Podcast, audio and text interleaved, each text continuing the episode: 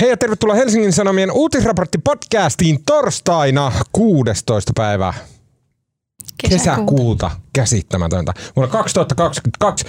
Mun nimi on Tuomas Peltomäki ja kanssani täällä Helsingin Sanomien äh, podcast-studiossa, äh, joka sijaitsee Helsinki-nimisessä kaupungissa maassa nimeltä Suomi, maan osassa nimeltä Eurooppa, Tellus-nimisellä planeetalla, Linnunrata-nimisellä galaksilla ovat politiikan toimittaja Marko Junkkari, näyttää niin valmiilta kesälomalle. No niin, moi Tuomas. Hei Marko. Ja kesätiimin kaksi kautta neljä kautta kuusi kautta kaksi osasta. Joona Aaltonen politiikan toimituksesta. Moikka Tuomas. Tunnen itseni pienimmäksi kuin jopa yleensä tämän intron perusteella. Ja äh, Inkeri Harju, mä en tiedä missä toimituksessa. Ei kukaan tiedä. Tällä hetkellä nyt.fi, Aa, eli nyt nuorisossa. Mahtavaa, okei. Mähän on myös ollut nyt liitteessä. Se on aina kautta historia ollut se, mistä kaikki Helsingin Sanomien äh, suuruudet on ponnistaneet, kuten minä. Nice. Sitten musta tulee seuraava Tuomas Peltomäki. Ei kun tarkoitan tällä tietenkin upe, useita upeita feature-kirjoittajia, koska yleensä nyt on semmoinen, missä käydään harjoittelemaan feature-kirjoittamista ja sitten edetään kuukausiliitteisiin ja sunnuntai-liitteisiin ja kaikkiin muihin, missä ää, upeasti kirjoitellaan. Ää, tota, mm, joo, ilmoitusasioita, kohta alkaa kesäloma, ää, mutta sen lisäksi tämän viikon podcastissa keskustellaan, mikä se meidän eka aihe oli? puoluekokouksista. Ää, Viime viikonloppuna lähes kaikki suomalaiset puolueet, joilla tarkoitan nyt siis vasemmistoliittoa ja vihreitä ja keskustaa. Ei, nyt meni pieleen. Keskusta, kokoomus. Keskusta ja kokoomus. Vas- Vihreillä oli jo pari viikkoa sitten. pitivät ää, puoluekokouksensa, jossa paikalla oli Helsingin Sanomien politiikan toimittaja useita kappaleita, muun muassa Marko Junkkari ja Joona Aaltonen. Joten kuullaan tähän ää, alkuun tiivistelmät siitä, että näinä kiihkeinä, kiihkeinä, vaarallisina, pelottavina aikoina, jolloin karmea turbaanipäinen päinen turkkilainen, ja mä haluan muistuttaa kuulijoita, että koska olen 2 prosenttisesti turkkilainen, peltämättä on kuuluisaa turkkilaista sukua, niin mulla on oikeus heittää niin rasistista läppää täällä kuin huvittaa. Ää, turkkilaisten puristuksessa Suomi ää, tota, pelkää Naton eteisessä. Millä tavalla tämä näkyi suomalaisen ää, poliittisen ää, koneiston kesän viettojuhlissa? Ää, kuullaan siitä. Ja lisäksi puhutaan siitä, miten äh, nyt jotenkin maailman fokus on jakautumassa poispäin Ukrainan sodasta.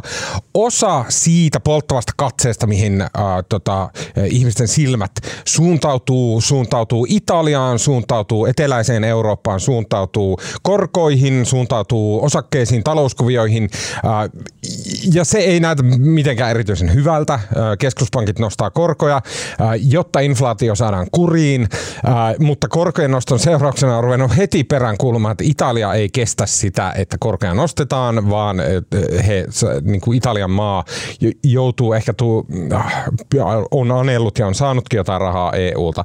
Puhutaan tästä kaikesta, miksi taloudessa menee näin päin helkkariin ja mitä siitä seuraa. Ja vielä viimeiseksi puhutaan eläimistä.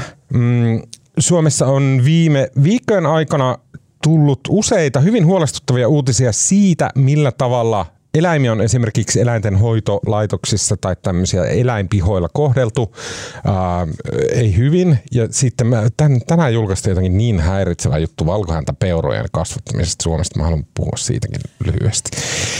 Mm, ja lopuksi vielä hyviä keskustelun aiheita pitkien epämukavien hiljaisuuksien varalle.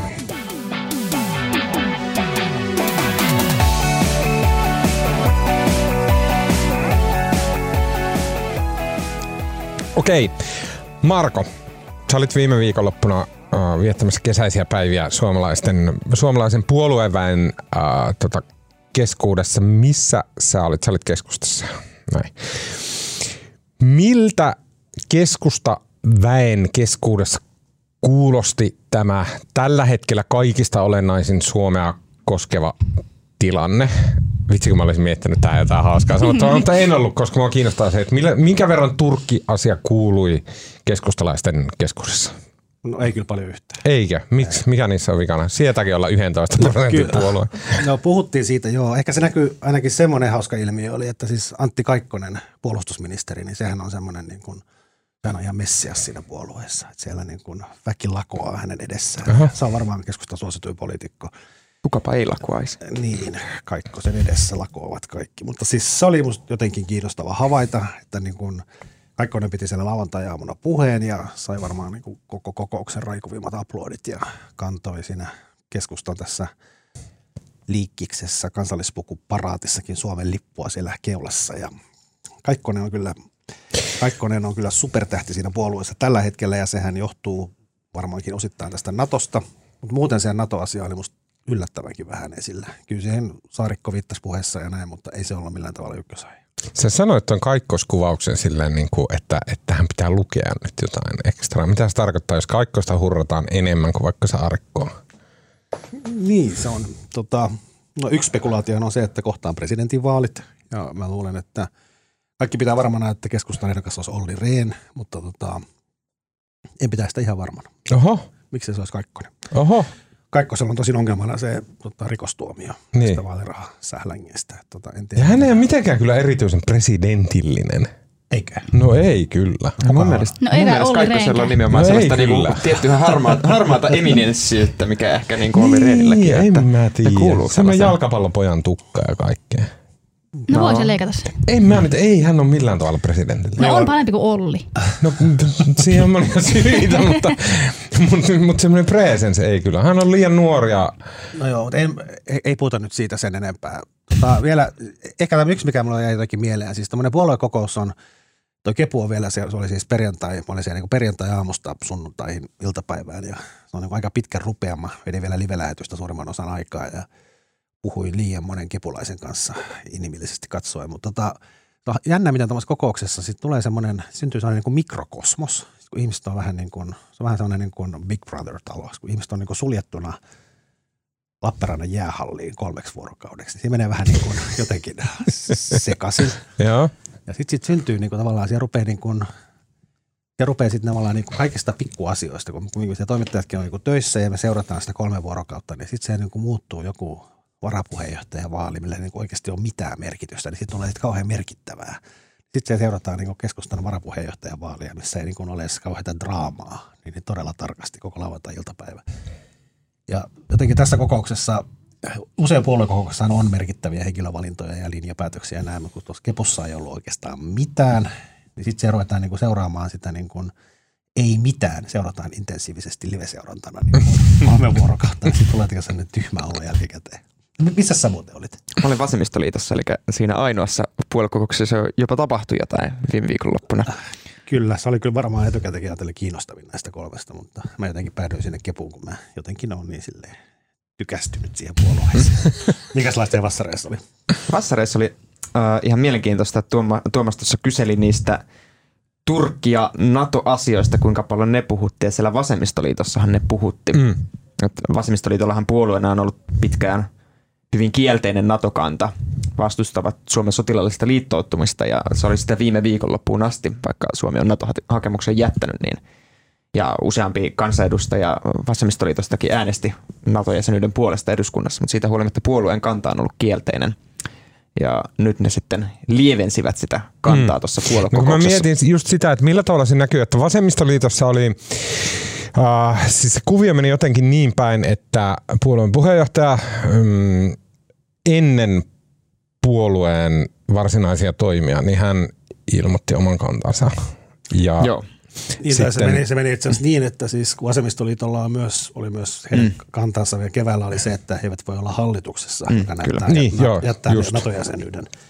Ja siihen Lee Anderson niin kuin omatoimisesti ilmoitti, että tota, että tämä ei enää pidä tai paikkaansa. että hänen mielestään vasemmistoliitto ei pidä jättää, ja sitten se siunattiin puolueen valtuustossa. Kyllä. Ja Puolue, eduskuntaryhmä ja puoluehallituksen yhteiskokouksessa. Ja sitten, mutta Lee Anderson tavallaan otti niin kuin puheenjohtajana tämän kannan, ja jos mm. tuolla puolue ei olisi tullut perässä, niin hän olisi joutunut käytännössä eroamaan. Mm. Mm. Ja nyt siis äh, puolue, siellä päätettiin tästä hallituskynnyksestä vai NATO, Ei vaan puolueen NATO-kannasta. ja puolueen NATO-kanta muovautui mihin Se on, se on eri, eri, erittäin hyvä kysymys sieltä, jos menee lukemaan vasemmistoliiton äh, puoluekokouksessa sorvatusta tavoiteohjelmasta, niin siellä todetaan, että äh, tämä ei ole nyt suora sitaatti, mutta jotenkin näe, että, että Naton jäsenenä vasemmistoliitto haluaa, että Suomi edistää tällaista ihmisoikeusmyönteistä ja ydinaseetonta ulkopolitiikkaa. Mm. Nö, nö, nö, nö, nö.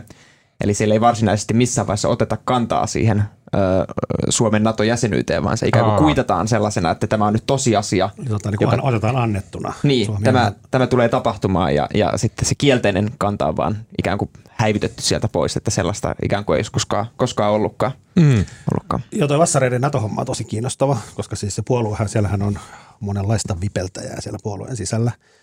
Tavallaan tämä NATO-vastustus on ollut yksi tämmöinen niin kuin suurista yhdistävistä teemoista, joka Mm. on tavallaan kasannut sateenvarjo alle erilaista niin kuin nuorta ja vanhaa ja vanhaa kommunistia ja nykyistä jotain ihan muuta. Että se on ollut semmoinen puolueen harvoja yhdistäviä teemoja ja nyt se niin kuin vaan katossa.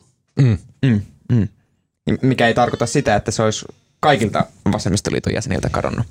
Et siellähän kuitenkin puolue, puoluekokouksessakin nähtiin vasta, vasta esitys tuohon puoluehallituksen esittelemään NATO-kantaan, jonka mukaan vasemmistoliiton olisi jatkossakin pitänyt ajaa sitä, että Suomi on sotilaallisesti Mm. Kuka liittoutumaton se maa. vastaesityksen teki? Se teki kaksi sellaista Uudenmaan piiristä tullutta kokous, kokousedustajaa, mutta, mutta sitä oli valmistelemassa siellä taustalla Yrttiaho. kansanedustaja Johannes Yrttiaho. Mm. Ja sitten, Jolla on ollut kaikista jotenkin kaheleimmat NATO hot takeit. no, Tämän koko no, homma aikana. No, mutta siis semmoiset niinku äärimmäisimmät ja jotenkin semmoiset. hän on hyvin vahvasti NATOa vastaan ja on, se- on sitä mieltä, että se heikentää Suomen turvallisuutta. Puolesta kenties. No ei, no ei saa sanoa, tuo oli väärin. Hyi Tuomas. No, tuo, Niin. Tuomas lähtee taas ke- keulimaan, keulimaan, kun Na- Natosta puhutaan. Mutta joo, mutta se, se lopulta se Yrttiahon ja sitten sellainen kuin Antero Eerola, entinen mm. toimittaja, nykyinen, nykyinen vantaalainen vasemmistolainen, niin he, he olivat siinä se vastaesityksen Oliko hän mutta- Ylen entinen Venäjän kirjava? Kyllä. Kyllä. Joka sieltä jonkun näköinen, näköinen kohu tai skandaali saatteli hänet pois. Muistanko mä väärin? Et muista väärin, muistat sinänsä ihan oikein. Mutta joo, heidän se, heidän se vastaesitys sai ö, 68 ääntä. Ö, kol- 300 kokousedustajaa siellä on ja ihan, ihan kaikki ei ollut silloin äänestämässä. Eli kolmannes. Aika paljon. Vähän, niin.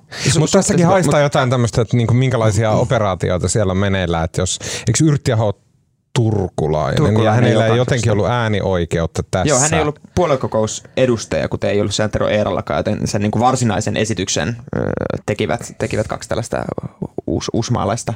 Bulvaania. No ei nyt, ö, ainakin, omien sanonsa mukaan he olivat myös yhtä lailla Tervetuloa toverit demokraattiseen järjestelmään. Omien sanonsa mukaan he olivat myös valmistelemassa, valmistelemassa tätä, tätä vastaesitystä, mutta kyllähän siinä näkyy varsinkin Yrttiahon ja Eerolan kädenjälki aika niin kuin todella vahvasti, että he, he niin kuin olivat, olivat ne niin kuin mastermindit siellä, siellä sen taustalla. taustalla. Ja tosiaan, tosiaan siihen nähden, että se oli täysin niin kuin kielteinen NATO-kanta, että siitä huolimatta, että Suomi on nyt hakeutumassa jäseneksi, niin pitäisi niin kuin vetää kaikki liinat kiinni ja estää Suomen sotilaallinen liittoutuminen, niin siihen nähden se 60 ääntä, niin se on, Mm. 68 ääntä, niin se on kuitenkin 68 ääntä. Että Kyllä.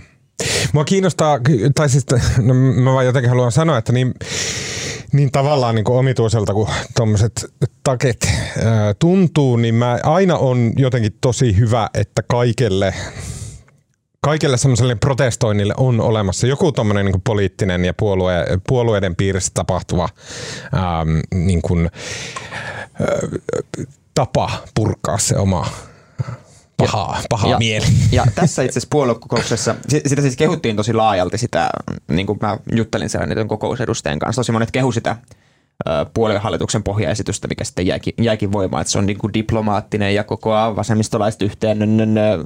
Samanlaista mantraa, mitä kokoomukselta usein, usein kuulee monissakin asioissa, että, että kokoaa erilaiset näkemykset yhteen, mutta, mutta se mi- millä tavalla tämä NATO-vastustus, mä uskon, että se purkautui siinä kokouksessa, oli äänestys, missä äänestettiin tuosta PKKsta, Okei. eli Vasemmiston Kurdistanin. Mm. Kurdistanin työväenpuolueen poistamista Euroopan unionin terroristilistalta. Mm, joka on siis se ydinkysymys tässä Turkki asiassa. No, Okei, mä yksi kolmesta ydin- ydinkysymyksestä, mutta että... Et, Nä, et näissä se- julkisuudessa ol- olleista vaatimuksista se on ydinkysymys. Niin, mutta se on se, koko- minkä nimenomaan äh, Recep Tayyip Erdogan äh, on tuonut Mm, esille, kyllä. että se on nimenomaan tämä Ruotsin ja Suomen suhde tähän PKK, joka siis on kielteinen, siis että Ruotsi ja Suomi, kuten kaikki muutkin EU-maat, pitää PKKta äh, terroristijärjestönä, mutta nyt sitten hyväksyessään Suomen NATO py- pyrkimyksiä ja tulevan jäsenyyden, niin vasemmisto nuoret sitten halusi heittää jotenkin kuitenkin jonkun tämmöisen omituisen kapulan rattaaseen silleen, että, että PKK pitäisi siis poistaa EUn Eikä terroristilista. se nyt välttämättä liity millään tavalla tähän NATO-jäsenyyteen. No, mutta Se Jos- jos mut Suomi- Mä, mä, mä, uskon, että se tietyllä tavalla se, se ikään kuin NATO-vastustus niinku pur, purkautui Niin, siinä. Et koska- Se, se ei niinku suora, suoraan välttämättä liity, mutta se sellainen niinku tietty, että jollain tavalla meidän nyt täytyy näyttää, että meillä on niinku meidän jos, perinteistä pidetään jos kiinni. se ja vaatimus menisi läpi, niin sehän tietenkin myös estäisi Suomen NATO-jäsenyyden, koska silloin Turkki varmasti estäisi sen. Niin, mutta eihän sellainen meillä Ei tietenkään. pitäisi, pitäisi kaikki EU-maat saada puolelle. Mutta, mutta se siinä oli vielä jännä, että se siis vasemmiston ja nuoret teki siitä niin kuin puoluekokousaloitteen. Mm. Ja ne puoluekokousaloitteethan yleensä käsitellään vaan niin kuin aloitteena, niille annetaan joku vastaus. Ja, ja tässä vasemmistoliiton puoluekokouksessa niitä ei edes ehitty käsitellä, vaan ne meni puoluevaltuuston käsiteltäviksi.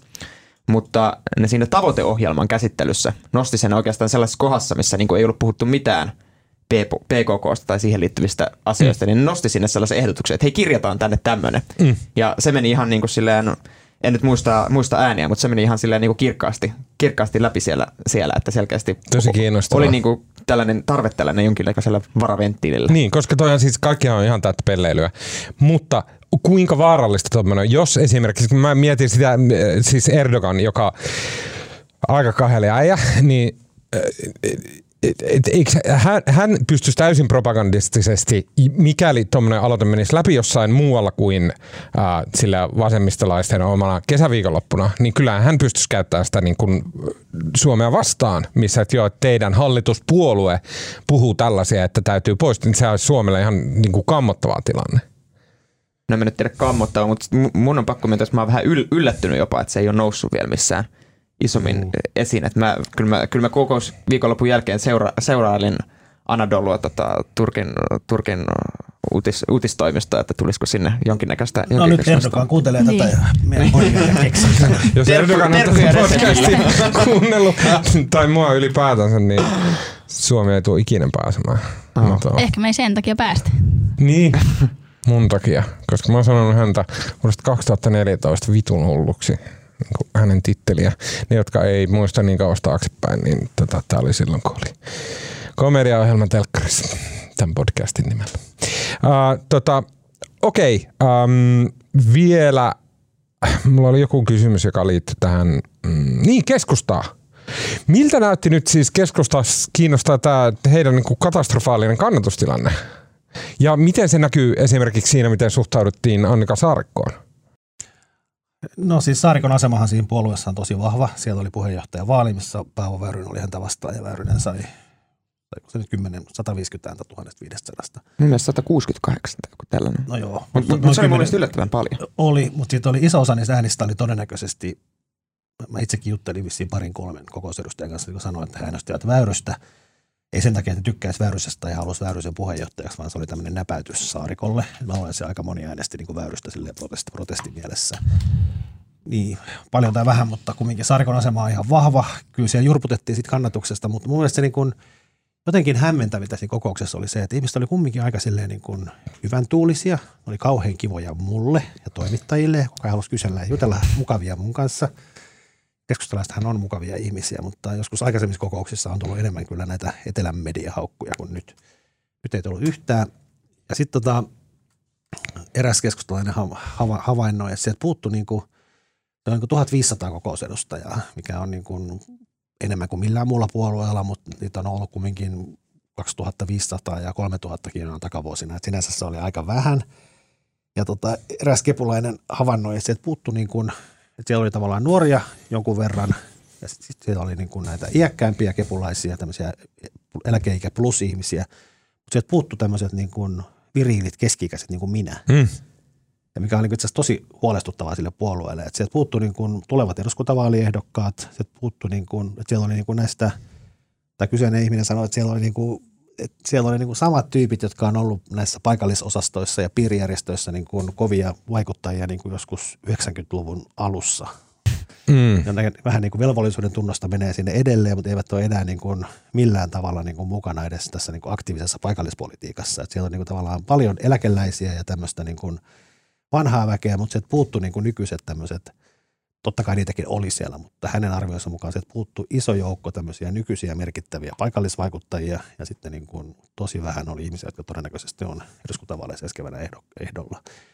En tiedä, mistä se kertoo, mutta se oli jotenkin niin kuin erikoista. Ja sitten tota, ehkä se oli vähän semmoinen niin kuin, oliko se jotenkin niin kuin landistunut se tunnelma. Että siis Saarikko musta veti taas, hän on, hän, Saarikko on loistava puhuja, se piti niin kuin viisi puhetta kaikkia se viikonlopun aikana ja ne kaikki niin kuin jotenkin vei nivoutu toisiinsa ja oli hyvin erilaisia ja valtavasti aloitteita ja aluepolitiikkaa ja erityistalousaloja ja vaikka mitä, mutta siitä huolimatta se, jotenkin se väki oli vähän sellaista lamaantunutta. Kiinnostavaa, vaikkei siellä nyt sinänsä mitään mistään merkittävästä päätettykään.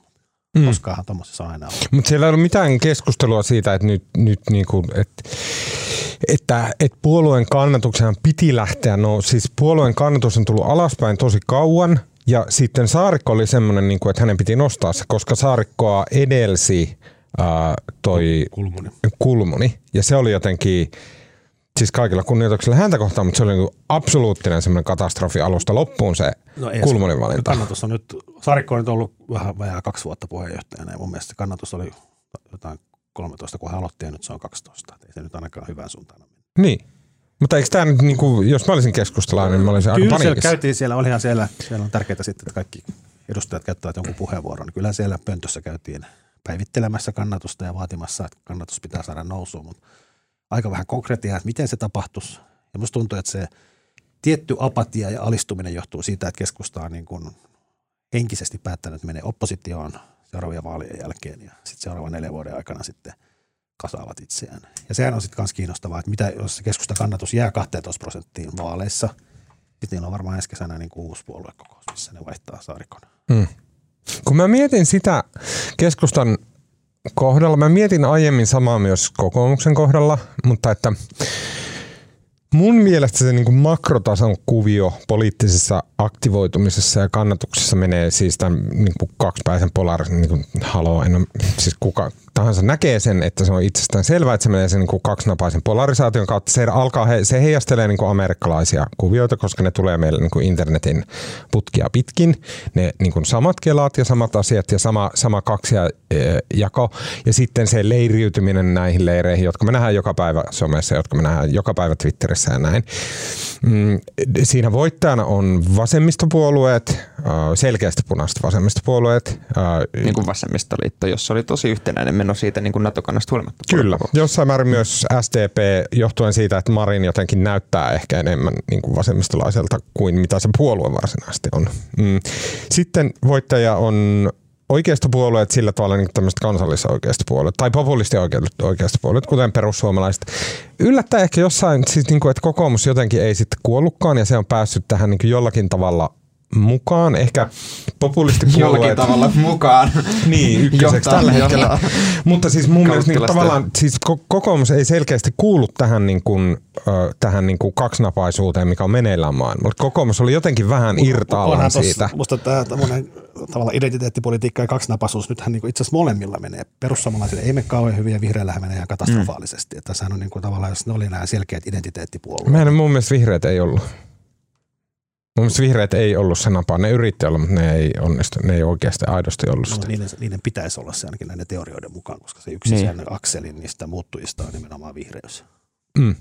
Okei, okay. uh, mutta siis keskusta on selkeästi on kaikesta tästä ulkona. Keskusta ei ole mikään, siis se mitään. Se on mitä vaan. Niin, Mut- sillä ei ole näkyvissä jotain semmoista niin makrotason ilmiötä, joka tulisi nostaa. Ennen oli se, että vähän aikaa oli kaksi puoluetta hallituksessa, niin sitten ihmisiä varmasti vituttaa ne, ja, ja sitten ne, sit ne äänesti sitä kolmatta, joka ei ollut hallituksessa. Se kyllästys oli se voima, joka vaihteli niitä vallan tasapainoja.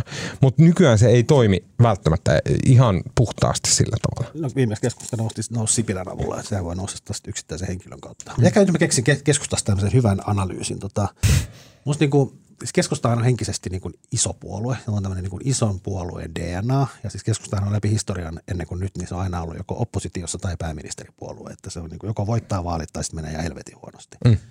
Ja on tämmöinen ison puolueen DNA ja ne, niin kuin, ne vaikka kannatus olisi mitä tahansa, niin, niin ne niin kuin pitää itseään. Ne, ne, niin kuin jos olisi koira, niin ne kuvittelee, että ne on niin kuin susikoira tai joku rottweiler Tota, aina. Mutta tässä nyt kun kepulla on mennyt huonosti, niin niissä on niinku, tavallaan on muuttunut niinku mäyräkoiraksi. Mäyräkoirahan on niinku pikkunen, mutta se kuvittelee olevansa iso. Että se on silleen, että se käy kenen tahansa Rottweilerin kimppuun edelleenkin.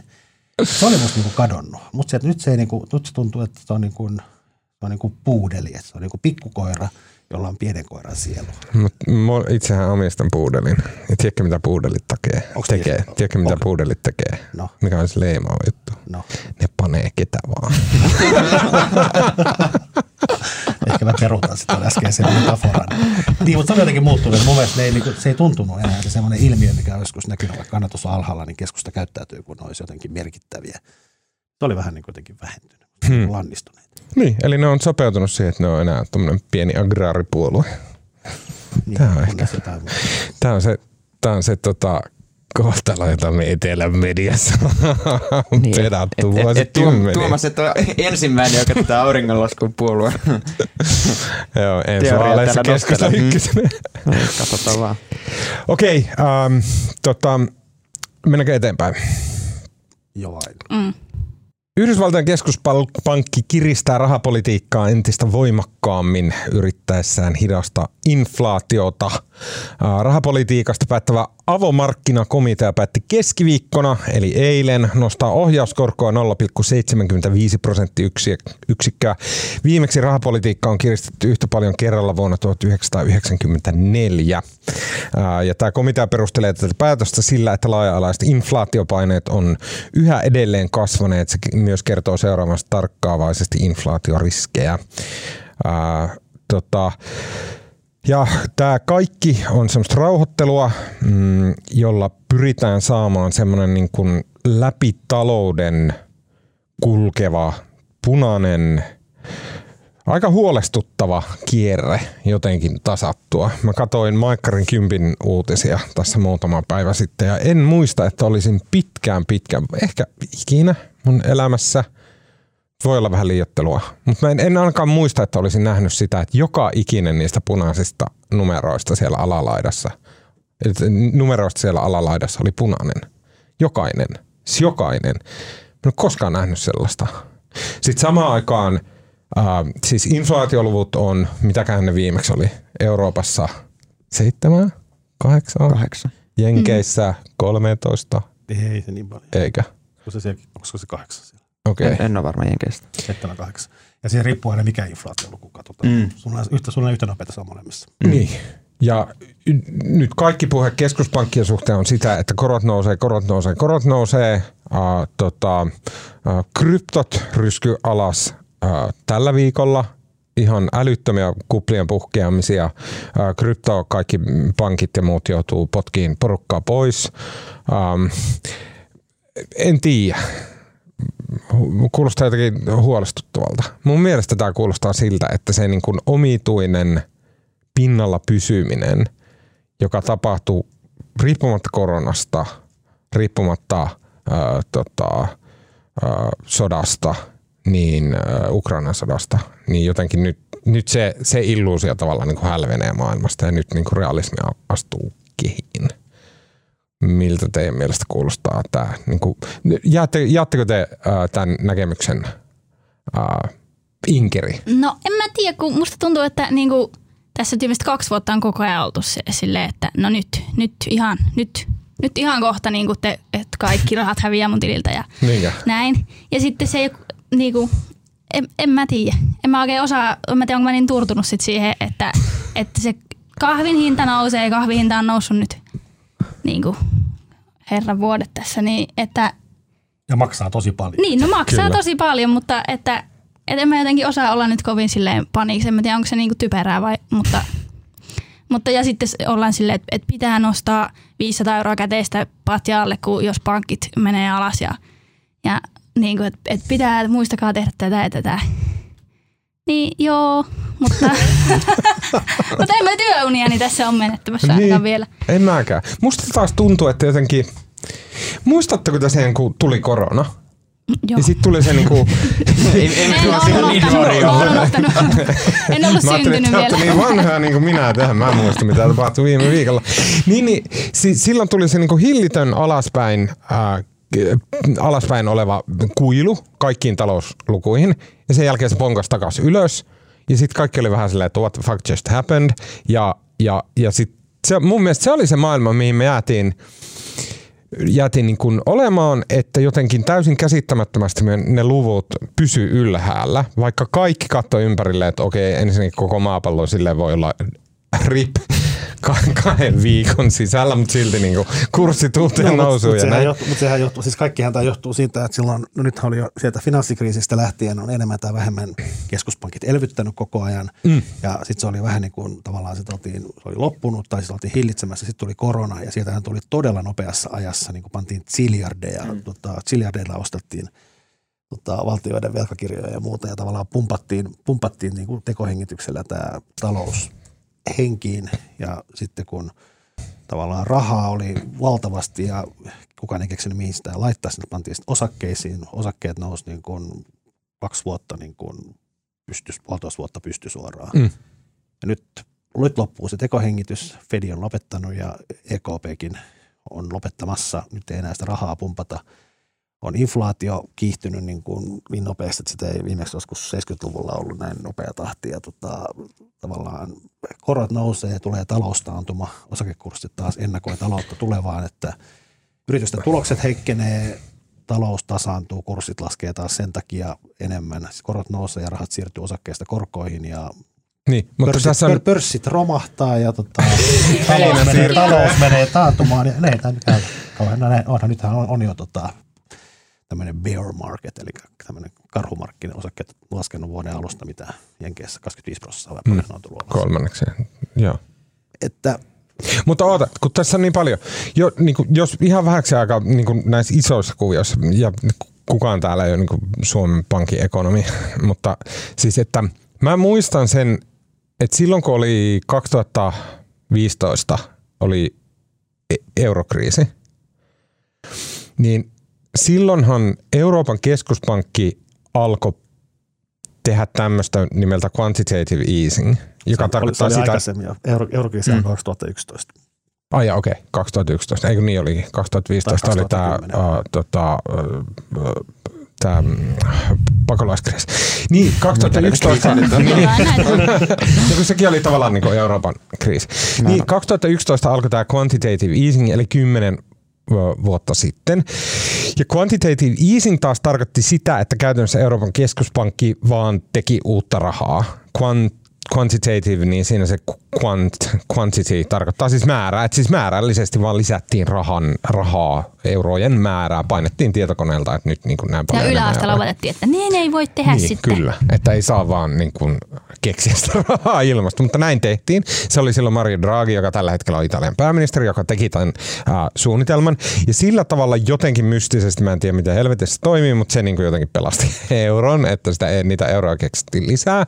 Mutta se niin kuin mun perspektiivistä, koska se oli ehkä sitä aikaa, jolloin mä rupesin vähän niin kuin enemmän seuraamaan asioita, niin sil, tuntui, että silloin tehtiin ensimmäinen, mun, mun mielestä ensimmäinen oikeasti toden, todennäköisesti niin kuin yksi sarjassa monia semmoisia niin kuin keinotekoisia tapoja ylläpitää taloutta. Mutta ja sitten, jos näitä- Tuomas, niin, mennään vielä sen verran, siis keskuspankki, joka niin kuin tavallaan pystyy säätelemään sitä talouden lämpötilaa, ja se normaali tapa on nostaa tai laskea korkoja. Kyllä. Ja kun ne laskettiin nollaan, sitten ei enää ollut niin kuin jo eurokriisissä. silloin 2011, okei. Okay. Ei muista minä vuonna. Niin, niin mutta ky- kymmenen alas. vuotta sitten nollaan, Joo, kyllä. Ja, ja, nyt ne on ollut, sit kun ne on nollassa, niin sitä et pysty enää niin kuin nollan alle ei pysty, tai pystyy periaatteessa. Sitten tavallaan se tarkoittaa sitä, että pankit maksaa sulle, että sä tuot talletuksia pankkiin. Mutta siis, Hmm. mm.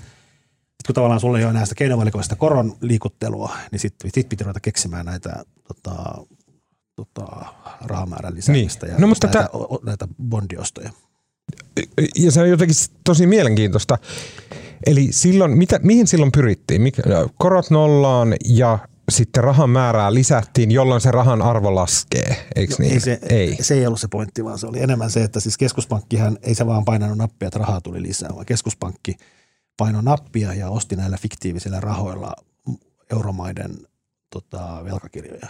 Just ne näin. pantiin sinne keskuspankin kassakaappiin tai ei ole mitään papereita, vaan sinne bittiavaruuteen. Ja se taas, piti, se taas niin kuin mahdollisti, että korot ei, korot ei lähtenyt niin räjähdysmäiseen nousuun näissä. Pysty, ei pysty edelleen, edelleen lainaamaan rahaa ja talous ei, talous ei niin kuin Oliko se silloin, että Euroopan keskuspankki tavallaan ostamalla vaikka Kreikan ja Italian, ja siis hämmästyttävää kyllä tämä liittyy nykypäivään, siis me kohta päästään tästä nykypäivään, mutta silloin kymmenen vuotta sitten Euroopan keskuspankki ja Mario Draghi, he päättivät, että okei, että koska ilmeisesti EUn perussopimukset kieltää maksamasta muiden lainoja. Eli siis, että EUn perussopimuksessa lukee, että niin kuin EU-maat ei yhteisesti vastaa esimerkiksi Kreikan ja Italian lainoista. Niin silloin keksittiin tämmöinen niin kuin kikkakutonen, että okei, että quantitative easing keksitään tyhjästä rahaa, jolla Euroopan keskuspankki ostaa ää, joukkovelkakirjaa. Näin? Mutta samaan teki myös jenkit, eli tämä mm. ollut vain eurooppalainen keksintö. Ei, ei varmasti, mutta että se Euroopassa oli tämmöinen niin kuin ihme kierrähdys ja se, se syy siihen on se, että me perussopimukset kieltää tämän, joten keksittiin tämmöinen niin kuin keinotekoinen tapa about niin, suurin piirtein. Niin ne kieltää niin kolle yhteisen velan, mutta sitten sehän taas sit kierrettiin tässä eurotukipaketissa. Mm. Siinähän otettiin sitten taas yhteistä velkaa. Kyllä, okei, okay. näin. Mutta tuossa ei varsinaisesti niinku vel- velkaa otettu silloin euro- eurokriisin aikaa, vaan se oli nimenomaan niin. sitä niinku, niinku sitä raha- rahamäärää. rahapoliittisia Kyllä. muutoksia, mitä siinä tehtiin. Näin. Ja sen jälkeen sitten tällä tavalla tavallaan Italia ja Kreikka pääasiassa jonkun verran eh- ehkä myös Espanja väisti niin kuin semmoisia taloutensa uudistamiseen kohdistuvia paineita, koska ne ei mennyt konkurssiin, niitä ei uhannut konkurssi, vaan tavallaan yhteisesti No, taattiin. olihan se päinvastoin, kyllä siis Kreikkaa, Kreikkaa Pistettiin tosi tiukalle Niin, kuurille. niin oli, joo. tosi tiukalle Austerity, kuurille. Siellä tehtiin niin millaisia uudistuksia, mutta tavallaan siinä pidettiin euroalue kasassa. Mm. Mutta olennaista on ehkä se, että tämä, tavallaan tämä jatkuu tähän, se ei niin kuin loppunut mm. koskaan. Että mm. se jatkuu suoraan. Nollakorot on jatkunut niinku tähän niin. päivään asti. Kyllä, ja sitten tuli koronat ja muut. Mm. tavallaan vaan Onko määrät- quantitative easing jatkunut? Onko se sama kuvio jatkunut? Ja onko sillä tavalla hoidettu myös tämä koronaelvytys? on, mutta vaan pantu niin kuin all in. Niin. Onko sillä tavalla hoidettu myös esimerkiksi Ukrainan tukeminen? Uh, no ei. Ei, ei. ei. Okei. Okay. Mut, eli me on tavallaan niin tyhjästä luotu euroja, joilla on maksettu kaikki nämä.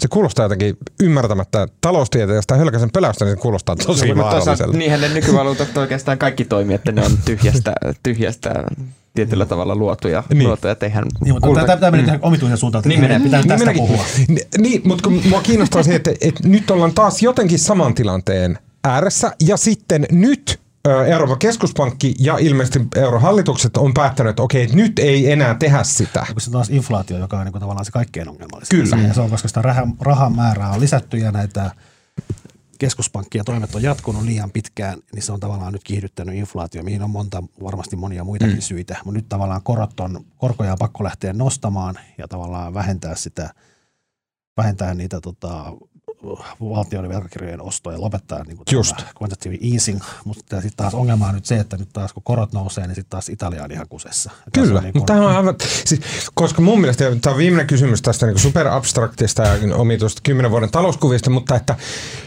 et, et, musta kuulostaa siltä, että quantitative easing, mitä se jollakin tapaa tekee, on se just, että se painaa rahan arvoa alaspäin, jolloin siis niin kuin asiat kallistuu. Eikö näin? Uh, koska rahan... Ei, Ei, nyt, se- nyt Tuomas, ei mene ei suoraan kyllä yhtään. Eikö mene? Ei. Ai jaa. No se tavallaan se, se inflaatio, inflaatio tulee musta taas niinku toista kautta, mm. että se pitää niinku ehkä niinku, joo, ehkä se rahamäärän kasvaminen jossain määrin, joo, mutta ei se, se, se ketju ei mene noin suoraviivaisesti. aina. Ei varmasti mene. En mä, sitä mä en epäile ollenkaan. Mutta mua kiinnostaa se, että onko nyt tavallaan sellainen tilanne, että, että koska on tehty tätä niin kuin elvyttävää quantitative easing politiikkaa se kymmenen vuotta, ja nyt sitten sitä ei voida tehdä, niin päsähtääkö kaikki tämä niskaan? Koko se kymmenen vuoden se, se, se jatkuu Euroopassa edelleenkin, sitä ollaan niinku hidastamassa. Niin, kyllä. Varmaan. No, mutta sehän kuulostaa ihan hirveältä. Joo, huonosti käy. No, kiitos Marka. Mennään No seuraavaan niin, siitä oli tiukka, tiukka analyysi aiheesta. um, Okei. Okay. No wow. Mutta mut, mut se, mit- mitä mä haluaisin ehkä tässä, tässä vielä nostaa, niin se, se ei ole niinku mitenkään eurokriisin alusta, vaan se on niinku oikeasti todella niinku pitkäaikainen ongelma. Tai vaikka kun Tuo, Tuomas puhuu siitä, että Italia ja Kreikan ei tarvitse tehdä mitään uudistuksia, mm. niin on niinku Italiakin tehnyt aivan niinku helvetisti uudistuksia viime vuosina. Ja 2000-luvulla Italian niinku taloudenpito on ollut ihan silleen niinku kelvollista, mutta kun niillä on sieltä niinku 80-luvulta asti mm. sitä velkaa niin helvetisti, anteeksi nyt Saako täällä kiroilla? niin, Saa, paljon sitä. joo, pitää no niin, kiroilla. no niin, hyvä, hyvä. Joo. Sitä velkaa, että, että niin Marko kuin, ei saa kiroilla, siitä ei kuulijat tykkää. No niin, no, mutta mä, mä en ole onneksi Marko. niin, niin että et, et, niin ne korkokulut vaan nousee niin, niin kuin törkeän korkeaksi, jos sitä mm. niin kuin, noita, noita korkotasot nousee. Joo, mutta tämä on EKPlle tämä on tosi hankala Mm. mm. tilanne. Siinä on kun tavallaan niiden pitäisi, kun keskuspankin keskeisin tehtävä on pitää huolta, pitää inflaatio kurissa. Inflaatio on lähtenyt täysin lapasesta, Mm. mm. niiden on pakko tehdä jotain, mutta samaan aikaan jos ne tekee jotain, mikä tarkoittaa siis korkojen nostoa ja, näiden tota, määrällisen elvytyksen vähentämistä, niin sitten taas saattaa euroalue romahtaa. Hmm. Ja mun Fun mielestä, times. mun mielestä niin kuin euroalueen epäyhtenäisyys näkyy tosi hyvin kanssa siinä, miten eri maissa on tosi erilaiset noi inflaatiotasot. Euro oli virhe. Nyt, on- nyt on vahvaa linjaamista. Oli, olihan se yksi, yksiselitteistä virheet, eihän siitä ole ollut. Marko lähtee lomalle ja hirveet hotteikit jättää Niin. meitä. siis, äh, siis varmasti talousteoreettisesti ja näin virhe, mutta siis si- onhan sillä niin poliittiset aspektit ja kulttuuriset aspektit ja tämmöiset niin Euroopan... Tehdäänkö niin, että ei mennä nyt? Joo, no niin, mennään, mennään eteenpäin. No, kun- Okei. Oli tosi, tosi hyvää pohdintaa. Tavoitteessa ajatelkaa heittoa, että euroalue oli virhe. Loistava pohdinta. Uh, Okei, okay. uh, sitten mennään vielä viimeiseen aiheeseen, tota, joka mua toisaalta niin riemastuttaa, että me puhutaan eläimistä, mutta toisaalta mä oon tosi surullinen, että me joudutaan puhumaan siitä. Uh, aikana, jolloin mm, tota, eläimistä puhutaan nimenomaan sen takia, että on paljastunut tämmöisiä niin kuin laiminlyöntejä eläintenhoidossa ja, ja tota, sit mä, mä haluan puhua sitä valkohäntäpeuraa jutusta, joka on niin jotenkin arg. Mutta Inkeri, please, kerro mulle karhuista. Joo. On siis median suosikkikarhu, jonka kaikki tietää Juuso, ihana maalaava. Ja Siis ka- mun on pakko tähän väliin todeta, että mä en siis tiennyt ennen tätä Oh kevättä, my että kuka on God. Juuso. Mä oon elänyt tällaista ihan Karhu. niinku siis uudessa kuplassa. ja ihme kun ei tanssi ja tekee kuule kaikkea. Ja se on ollut siellä Kuusamon suurpetokeskuksessa, joka oli aluksi sellainen hieno, että, että Sulo Karjalainen pelastaa niin kuin äidittömiksi jääneet orvot, karhunpennut ja näin ja antaa niille uuden elämän ja kuinka ihanaa. Mutta sitten siitä tuli yllätys, yllätys bisnestä ja siitä tuli eläin, eläintarha. Niin sitten sen jälkeen siellä ei ole mennyt ihan niin hyvin, mutta koska Juuso on niin söpö ja Juuso tekee kaikkea siistiä ja media ihan kielipitkällä siellä kuvasi sitä Juusoa. Ja Juuso teki tietenkin sellaisia asioita, mitä ihmiset tekee. Ei niinku semmoisia, mitä eläimet tekee, vaan niinku just maalas ja söi, joi fantaa ja söi nallekarkkeja ja, ja kaikkea, mitä karhut totta kai tekee niinku ihan everyday lifeissansa. Niin sitten kukaan ei ollut silleen, niin kuin epäillyt sitä, että siellä on suuria ongelmia. Ja niin kuin, niillä karhuilla on tosi hirveitä ollut siellä. Mm. Ja niitä on niin kuin, tuota, nytkin se yksi karhu esimerkiksi pääsi karkuun ja sittenhän se lahdattiin sen takia. Ja, ja sitten siellä on ilvekset ovat harrastaneet yhdyntää kaikkien siskojensa ja äitiensä. Ja kaikkien kanssa. Ilveksillä ja, näitä ja puudeleita. koira, koira, joo, kun ilvekset on ollut puudeleita ja koirasudet on raadellut niitä ilveksiä ja siis ka- Okei. kaikkea niin kuin ihan ihmeellistä. Niin se on, siis tarkemmin, siis hän on tämmöisessä eläintarhatyyppisessä, pitäisi huolehtia, ettei niin kuin eläimet lisännyt tosiaan lähisukulaisessa kanssa. Mm. Se on niin kuin yksi No. perusasioista. Sulua mm. ei ole tämä kiinnostanut. Ja sitten, niin sitten tämä ensin MTV tota, nostetaan esiin ja sitten Hesari teki ison tuskevan jutun. Ja sitten nyt on löytynyt myös tämmöinen äh, viljeläinhoitola jossain tuolla Baasan huudeilla, jossa on joku, joku mikä mervihirvi vai mikä se oli. Ei, se, se oli mulle uusi hirvi. Mutta joku myös ilmeisesti tämmöinen suosikkihirvi, niin sielläkin ne on jossain jonkun remonttiromuun keskellä eläneet ne Mm. eläimet. Siinä on tehty ilmeisesti siis tarkastuksia tähän tota, äh, hirvihoitolaan, joka on siis tämmöinen saari, jossa on tarkoitus hoitaa nimenomaan Niin. niin eläimiä. Mun mielestä se kysymys on no ensinnäkin se, että onko eettisesti parempi, että ne orvot karhunpennut niin kuin sitten luonto hoitaa homman vai että ne raajataan tällaiseen sulon omaan projektiin, jossa mm. ne elää sitten suht surkean, niin kuin, mitä nyt karhut elää, vankeudessa joku. Ei aavistusta. Ei hajuakaan, mutta sanotaan ainakin, että yli viisi vuotta. Mm. Niin, ja sitten sulo nukkuu niiden kanssa talvipesässä ja tekee kaikkea, raijaa niitä joka paikka. Joo, siinä on musta jälkimmäinen, mulla oli kaksi aivan erinomaista tota, sarjan sunnuntaisivujen juttuja. Tota, musta se jälkimmäisessä oli vielä, joka on, mikä- mä muistan mikä sen, se jälkimmäinen juttu, missä kerrottiin siitä haavoittunut, loukkaantuneiden eläinten hoitolasta. Mm. Sinne siis poliisi ja muut tuo, tuo sitten niin kuin haavoittuneita eläimiä, kun ei muutakaan keksi. Mutta siis sekin on musta niin kuitenkin moraalisesti, että niin kuin, eikö eläin ole sitten kuitenkin parempi lopettaa niin monessa tapauksessa, jos se on niin kuin tosiaan huonossa kunnossa, niin ja sitten se otetaan sinne huonoihin oloihin kitumaan, vaikka niin kuin jotenkin eettisesti kestävämpää olisi varmaan lopettaa se kuutti sitten saman tien. Niin. Mm. Ja sitten, että jos ei ole niin kuin mahdollisuuttakaan palauttaa niitä takaisin luontoon, niin sitten sit niitä pidetään siellä ja sitten ihmiset käy päällistelemässä, että oi, karhu. Mm. Mm. Ja juu, sitä suukotellaan. Ja, ja sitten ollaan ihmeessään, kun se joskus hyökkää. Niin on se hassua, että miksi se on niin kauhean vimma saada eläin tekemään ihmisten, ihmisen kaltaisia asioita. Mm. Niin. Jatkaa vaan. Mä, mä, rup- No mä oon niin, vähän eri niin. mieltä osittain. Tai mä en ole eri mieltä, mutta mä ymmärrän niitä impulsseja. Mikä tosi on erimielisyys nyt tässä? Mistä siis- siis, sä oot eri mieltä? Siitä, mä en että sitä niinku pitää auto- hyvä kohtalo saada. Siis mun, siis mun mielestä eläimillä on oikeuksia, ja siis niin kuin samalla, samalla tavalla kuin ihmisillä on oikeuksia, ja mun, tavallaan niin kuin henkilökohtaisesti mä oon sitä mieltä, että eläinten oikeudet on huomattavasti lähempänä ihmisten oikeuksia kuin mitä yhteiskunta se nykyään tunnustaa.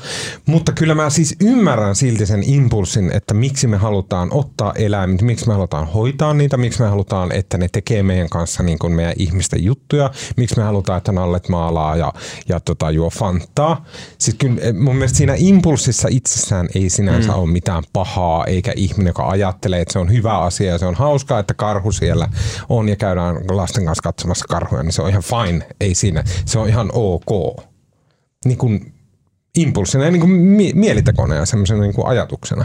Sitten se todellisuus, se, että, et, ja siinähän tullaan siis niin valvontaa ja siinä tullaan, että jo- jonkun jossain etäämmällä pitää katsoa koko kuviota ja sitä kautta miettiä lakeja ja muita, että mikä on järkevää niiden eläinten Niin, tai median olisi pitänyt ehkä jossain Me, vaiheessa kyllä, miettiä, mediakysymys kiinnostaa myös. Että, Ja se että media, niinku, mikä tässä on niinku tosi, tosi jännittävää jotenkin se, että, että, että vaikka niinku on ollut tällaisia tapauksia, vaikka se joku, että siellä oli kuvausryhmä ja karhu päässä niinku aidan ali melkein niinku vetämään kengät jalasta niiltä joltain kuvaajilta, niin silti niinku kellä ei tullut missään vaiheessa mieleen, että tämä ei ehkä niinku ole fine, että karhu pääsee niinku ta- tassulla, tassulla aina autaksen toiselta puolelta niinku vierailijoita koskettelemaan. Että niinku, kellä ei tullut vaan niinku missään vaiheessa mieleen. Kuvaajathan ehkä on niinku- kieltämättä semmoisia, ne ei kyllä paljon sitä hätkää.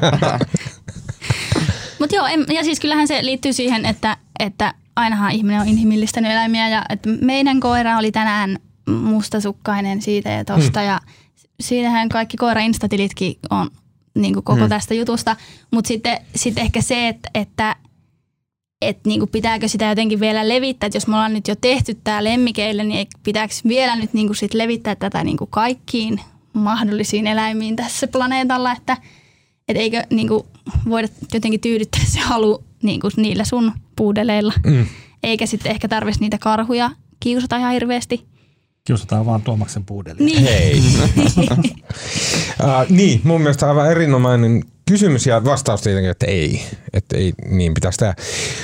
Uh, tästä niin ääriesimerkki oli tänään julkaistu juttu, jonka oli kirjoittanut Annikka Mutanen, uh, jo, joka käsitteli näitä siis niin kuin, uh, uh, valkohäntäpeuroja, joka on siis Suomelle täysin vieras laji. Mm. Ei, niitä ei luontojaan ole täällä, mutta joskus 60-luvulla niitä tuotiin Amerikasta tänne ja sitten uh, ne rupesi täällä leviämään, mutta ne ei pysty, niin kuin, ne ei sinänsä pärjää täällä kovin hyvin – Niin ne ei sinänsä niin kuin kasvaisi täällä se populaatio mitenkään merkittävästi. Mutta sitten kun Suomessa metsästäjät syöttää niitä, eli niille laitetaan miljoonia kiloja ruokaa tonne, siis porkkanoita ja perunoita ja niin kuin kauraa ja viljaa, mitä nyt syökään tämmöiset valkohäntäpeurat. Niille laitetaan tonne metikköihin semmoisia tynnyreitä, jotka on täynnä ruokaa. Jotta ne valkohäntäpeurat tulee sinne tynnyrille syömään sitä ruokaa, jotta siis populaatio kasvaa ja näitä valkohäntäpeuroja on paljon. Ja sen jälkeen sitten kun ne pistää päänsä sinne tynnyriin, niin ne ammutaan. Mikä on jotenkin käsittämätöntä ja typerintä paskaa, mitä mä oon lukenut vähän aikaan. Aivan jotenkin hirveätä. Täysin luonnonvastainen ja niin kuin täysin vieras laji tuodaan tänne, se ei selviä täällä, niin sitten se syötetään, se niin kuin väkisin pidetään täällä hengissä, jotta se voidaan ampua. Onko ikinä kuullut mitään pöhkömpää? Eikö jutussa ollut vielä, että ne peurat jää siihen niin kuin sen ruokintapaikalle, että ne niin kuin nukkuu, nukkuukin siihen ruokintapaikalle, että sitten ne suoraan kun herättyään voi taas uudestaan alkaa syömään. Ja sitten ne yleensä ammutaan nimenomaan siihen ruokintapaikalle. Hmm. Ja, ja, ja mikä tässä on niin mun mielestä vielä käsittämättömämpää on se, että sitten nämä samat metsästäjät, jotka ruokkii näitä peuroja ja, ja myöhemmin ampuu niitä, niin ne ei halua, että siellä on näiden peurojen luontaisia vihollisia, että esimerkiksi susia, niin. vaan ne haluaa, että ne sudet lahdataan ennen kuin ne sudet ehtii syömään niitä peuroja. Joten sitten tällainen niin susipopulaatio, joka muutenkin Suomessa on heikko, niin halutaan niin kuin ampua, jotta ne ei syö näitä niin kuin kasvatettuja peuroja, jotka muuten pitää sitä kantaa jotenkin kasassa. Niin, ja onko toi nyt sitten niinku, voiko sanoa, että sä oot metsästänyt, jos sä oot ampunut sen pullean peuran siitä, kun se on seissyt ja kattonut sua? Niin. Sen no, tynnyrin vierestä. No pitää vähintäänkin silleen potkia, että se vähän juoksi.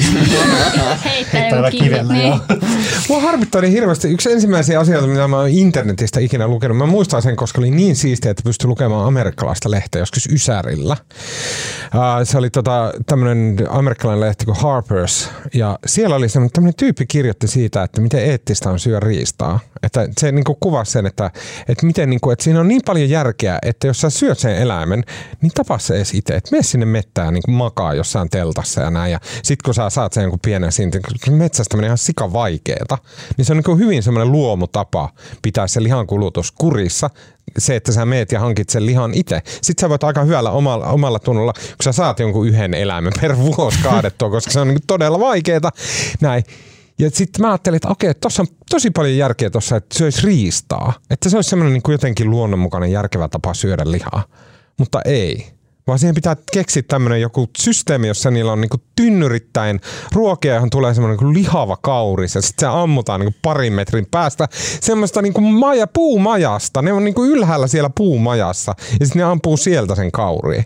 Niin ja sitten eikö siinä ollut vielä, että peura, mikä nyt tyyli aiheuttaa enemmän kolereita kuin hirvet ja levittää jotain borrelioosia, kun niillä on niin paljon punkkeja ja Sitä on aivan sairasta. Täytyy muistaa, että on toki myös metsästäjiä, jotka metsästää jotain muuta kuin niitä tynnyripeuroja. Kyllä, kyllä, joo, joo. Eikä, niin, kuin, että, niin kuin mä yritin just kuvata kyllä, sitä, että kyllä. miten hyvältä se idea tuntuu, että se tuntuu, että no siinä on joku järki siinä nimenomaan metsästämisessä verrattuna niin kuin teollisuustuotantolihaan.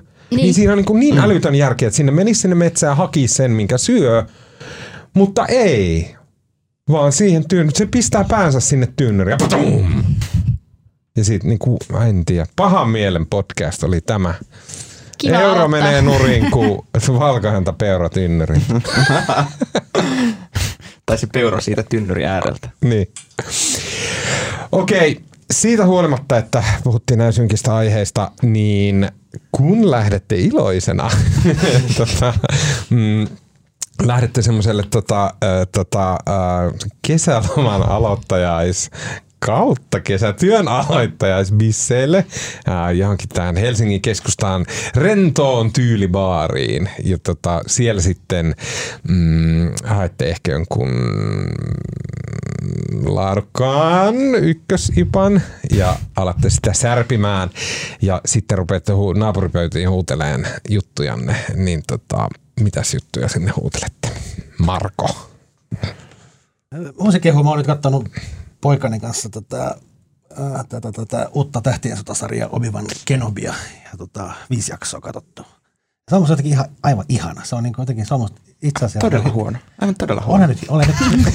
se on musta, niin kuin, se on jotenkin, niin kuin just sanoin, se on niin kuin, sit tulee musta jotenkin ihan mieleen musta tähtien sodan ne ekat. Että tässäkin on se, juoni on ihan yhtä epäuskottava ja siinä on niin kuin jotenkin se tavallaan niin kuin mennään, tota, Obi-Wan Kenobi menee paikkaan, missä on tuhat niitä valkoisia niitä ukkeleita, mitä ne on ne viholle pahikset. Stormtroopereita. Sitten se, sit se vaan niinku tuhoaa ne. Ja, sit Totta niinku, kai. ja jotenkin se on kaikki ne epäloogisuudet ja kaikki se niinku juonen kökköys, mikä on musta ekoissakin. Ja siis tuossa on musta kunnioitettu sitä alkuperäistä ideaa okay. tavalla. Musta, mä pidän siitä suuresti. Ootko katsonut äh, poikas kanssa ton Mandalorianin? En. Etkä ajaa. Se on koska... parempi.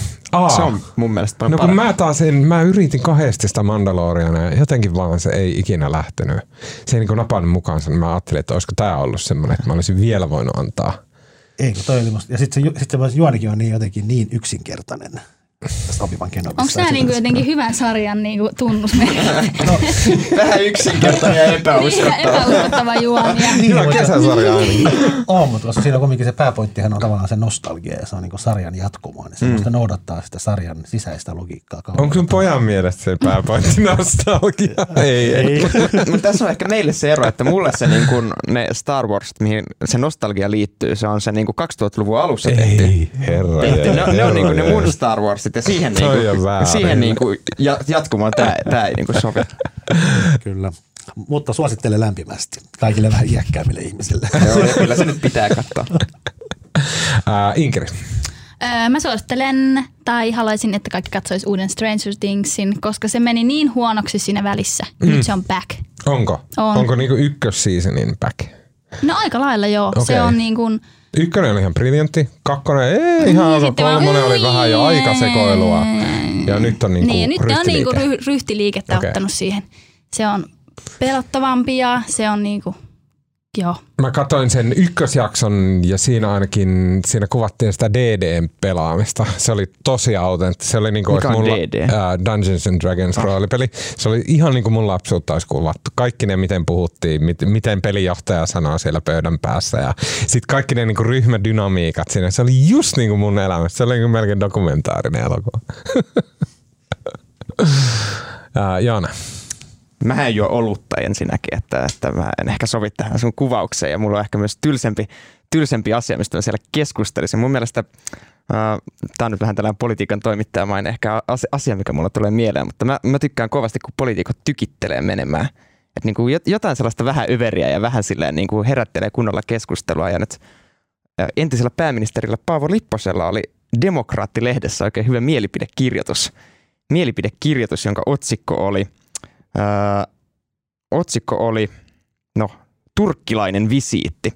Ja jos haluaa sellaista niin poliittista tykittelyä, niin se on sellainen, mistä niin keskusteltavaa löytyy. Lipposella on aina ollut semmoinen ilmiömäinen kyky. Siis moni ihminen, joka niin kuin haukkuu jonkun, se erehtyy liian monisanaiseksi ja selittelee. Mutta Lippo on aina ollut silleen, että kolmella lauseella suoraan nyrkillä päähän. Joo, Joka on niin ihaltavaa. Se, se oli juuri sellainen teksti. Nautin, kuvassa si- oli nautin myös- sen lukemista suuresti. Siinä jutussa oli poikkeuksellinen mainio kuva Paavo Lipposta. Hänellä oli jotenkin, hän näytti niin semmoista ilkikuriselta muumilta. Uh, mä haluan suositella, mä oon ilmeisesti jotenkin pahalla päällä, koska mun suosituskin on ehkä masentavin suositus, mitä mä tiedän, mutta mä en tiedä, tiedättekö semmoisen kauhun alagenren kuin Cosmic Horror? Mm. Inkerillä päässä semmoinen mutina, että ehkä tiedät. Se on niinku, siinä se, se niinku kauhun tuntemukset, ää, ne syntyy semmoista niinku, semmoista niinku ihmisen pienuudesta, semmoisen niinku piittaamattoman, ää, aivottoman, ää, valtavan kosmisuuden äärellä. Sille, että on niinku voimia, niinku aika ja avaruus, jotka ei piittaa susta. Ja sit sä joudut johonkin tilanteeseen, jossa saat niitä voimia vastaan, ja sulla ei ole mitään mahdollisuuksia, koska ne on niinku silleen niin kuin galaksin kokoisia. Tämmöisiä, niin kuin se kosminen kauhu on semmoinen niin tosi jännä, semmoinen hyvin tarkka alalaji kauhussa. Se on hyvin pieni, siitä on vain pari leffaa, jotka niin kuin on kosmista kauhua, ne on yleensä ihan hillittömän paskaa. Ne on niin kuin, H.P. Lovecraft on tämän genren niin kuin se tavallaan iskä. Uh, ja sitten niinku se The-leffa on toi tota, Color Out of Space, jossa on Nicolas Cage. Se on niinku yksi huonoimpia elokuvia, mitä on ikinä tehty, koska se pääpahis on niinku värivioletti. niinku se on se niinku pahis, silleen niinku violetti väri. Se on jotenkin tosi. Ja Nicolas Cage on jotenkin niin Nicolas Cage. Kannattaa katsoa kuitenkin se. Mutta sitten on tämmönen ö, hyvin kuuluisen ja hyvin arvostetun ranskalaisohjaajan ää, nimeltä Claire Denis. Niin hän on tehnyt tämmöisen elokuvan vuonna 2018 kuin High Life. Ja tämä on masentavin elokuva, joka on tehty, älkää katsoko. Mutta mä haluan silti suositella tätä kosmisen kauhun ystäville. Siinä on tosi upeat näyttelijän työt. Robert Pattinson ja Juliette Binoche. Ää, ja Mia Goth oli jotenkin aivan älyttömän hyvä. Pattinson. Se kertoo semmoista, niinku, se, se, on tosi, se jää niinku päiväkausiksi vaivaamaan se elokuva. Se kertoo semmoista elinkautisvangeista, jotka niinku, tässä niinku, tavallaan tämmöisessä vähän Black Mirror-tyylisessä lähitulevaisuudessa, niille annetaan mahdollisuus niinku, viettää se elinkautisensa loppuun ää, tehden tutkimuksia semmoisen mustan aukon lähettyvillä.